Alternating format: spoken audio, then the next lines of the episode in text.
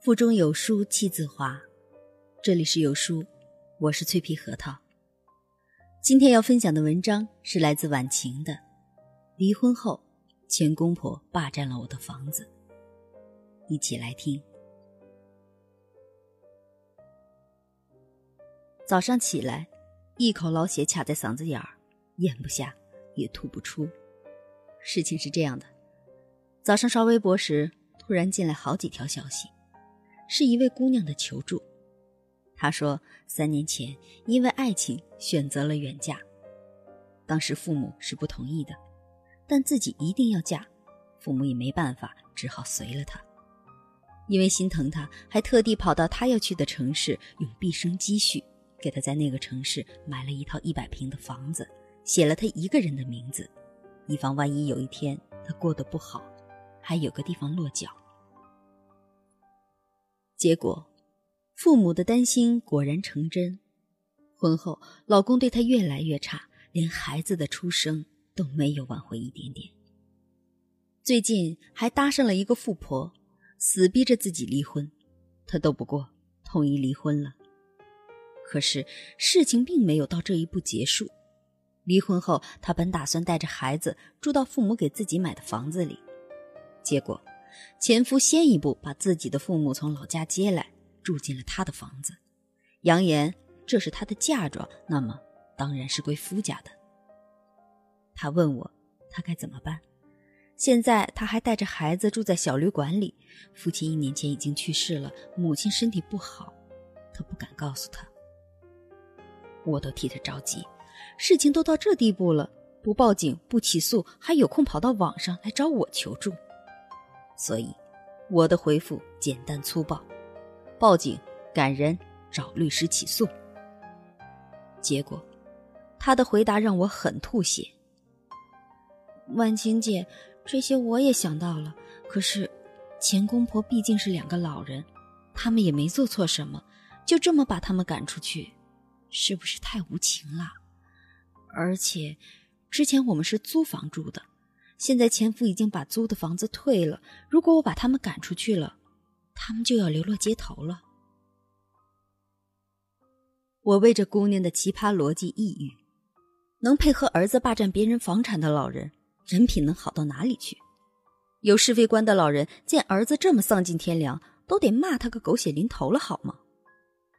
至于他们是否流落街头，那是他们儿子该操心的事儿，你操心自己的孩子不好吗？要知道，现在无家可归的人可是你们。但是，我没再说话了。纵我有千万个方法，他做不到，也是枉然。因为在他的人设里，他是个好人，好人是不应该做无情的事的。很久以前看史书，看到过一个故事。春秋末期，宋襄公和楚国打仗。宋兵已经摆好了阵势，楚兵还没有过河。宋襄公的谋臣就对他说：主公，楚国人多，我们人少，不如等他们过河过到一半的时候，我们就出击，一定能打败他们。宋襄公不悦道：楚军还没有过河，我们这样出击是趁人之危，有违仁义，还是等他们全部过了河，再摆好阵势，然后再开战。不得不提一下春秋时期的战争礼仪，可能在现代人眼里，战争都是残酷的，但春秋时期不同，那时开战必须先派使者去对方国家陈述攻打他们的理由，并且不准斩杀来使，斩杀来使如同斩杀国君。然后对方应战，约定一个时间地点，双方排好队列，开始出击。谁的军队若是后退一百步，即为失败，一般都没什么伤亡。但是到了春秋末期，诸侯争霸，礼崩乐坏，这些规矩早已不适用了。战争的残酷愈来愈烈，不是你死就是我亡。回到故事，等楚兵全部过河后，宋襄公的谋臣又向他提议：他们刚过河，还没有列好队伍，正在混乱中，我们如果趁这个时候出击，一定能够打败他们。宋襄公怒了：我们是仁义之师，你怎么竟出馊主意？再胡说八道就军法处置了。然后等楚兵排好队列，宋襄公才开始进攻。然而他们已经错失两个时机，在楚兵的进攻下立刻溃不成军。宋襄公还来不及用仁义指挥他们，已经一败涂地，连自己都受了伤。宋国大败后，子民骂不绝口，而宋襄公本人也在三天后去世。后人对这件事褒贬不一，有的认为他实在太迂腐了，有的则认为他实在是个仁义的君子。而我一点都不认为他仁义。要知道，他为了追逐虚名，导致战争失败，本国子民家破人亡，流离失所，何来仁义？就像求助的那位姑娘，她真的是个好人吗？我一点都不觉得。她不愿意把前公婆赶出去，怕别人觉得自己无情，却让自己的孩子跟着自己住小旅馆，居无定所，这才是最大的拎不清。一位朋友与我合作之后，就不再提钱的事儿了。那时我收入也不高，委婉地提了几次，也给了对方大半年时间。奈何对方一直忽悠我，借口层出不穷，连爸得癌症都出来了。我一怒之下，直接起草了一封律师函，通知他周日之前钱未到账，我直接给他公司发律师函。结果，当天晚上所有钱全部到账。对方打了我几十个电话，发了几十条信息想和解，我没接没回，从此一别两宽。可能会有人问，如果他不怕呢？放心，每个人都有弱点，尤其是对方根本不占理的时候。如果这个不怕，就换他怕的呗。就像昨天文章里的姑娘，办法实在太多了，召集所有亲戚，讲明来龙去脉，即便要不回钱，我也要你身败名裂。你不是觉得当年丢了面子吗？那好，今天我让你里子一起丢了。如果你不在乎身败名裂，那么我就请个中年大妈。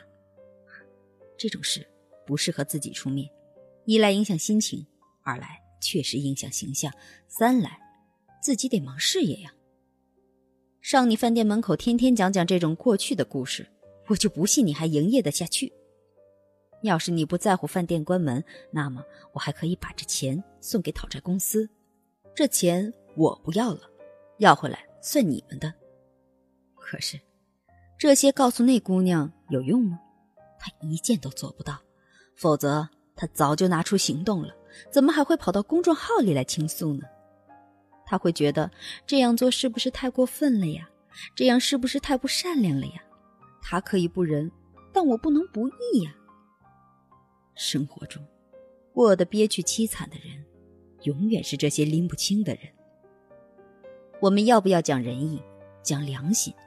当然要，但前提是对方也和你讲仁义，讲良心。当你和对方讲理，对方和你讲情；你和对方讲情，对方和你讲钱；你和对方讲钱，对方和你耍无赖时，这些都已经不适用了。最重要的是，你对这些人仁义，就是对至亲的人残忍，因为他们要承担你追逐虚名的后果。在这个碎片化时代，你有多久没读完一本书了？长按扫描文末二维码，在有书公众号菜单免费领取五十二本共读好书，每天有主播读给你听。欢迎大家下载有书共读 A P P 收听领读。我是主播脆皮核桃，在美丽的皇家避暑圣地承德为你送去问候。记得在文末点赞哦。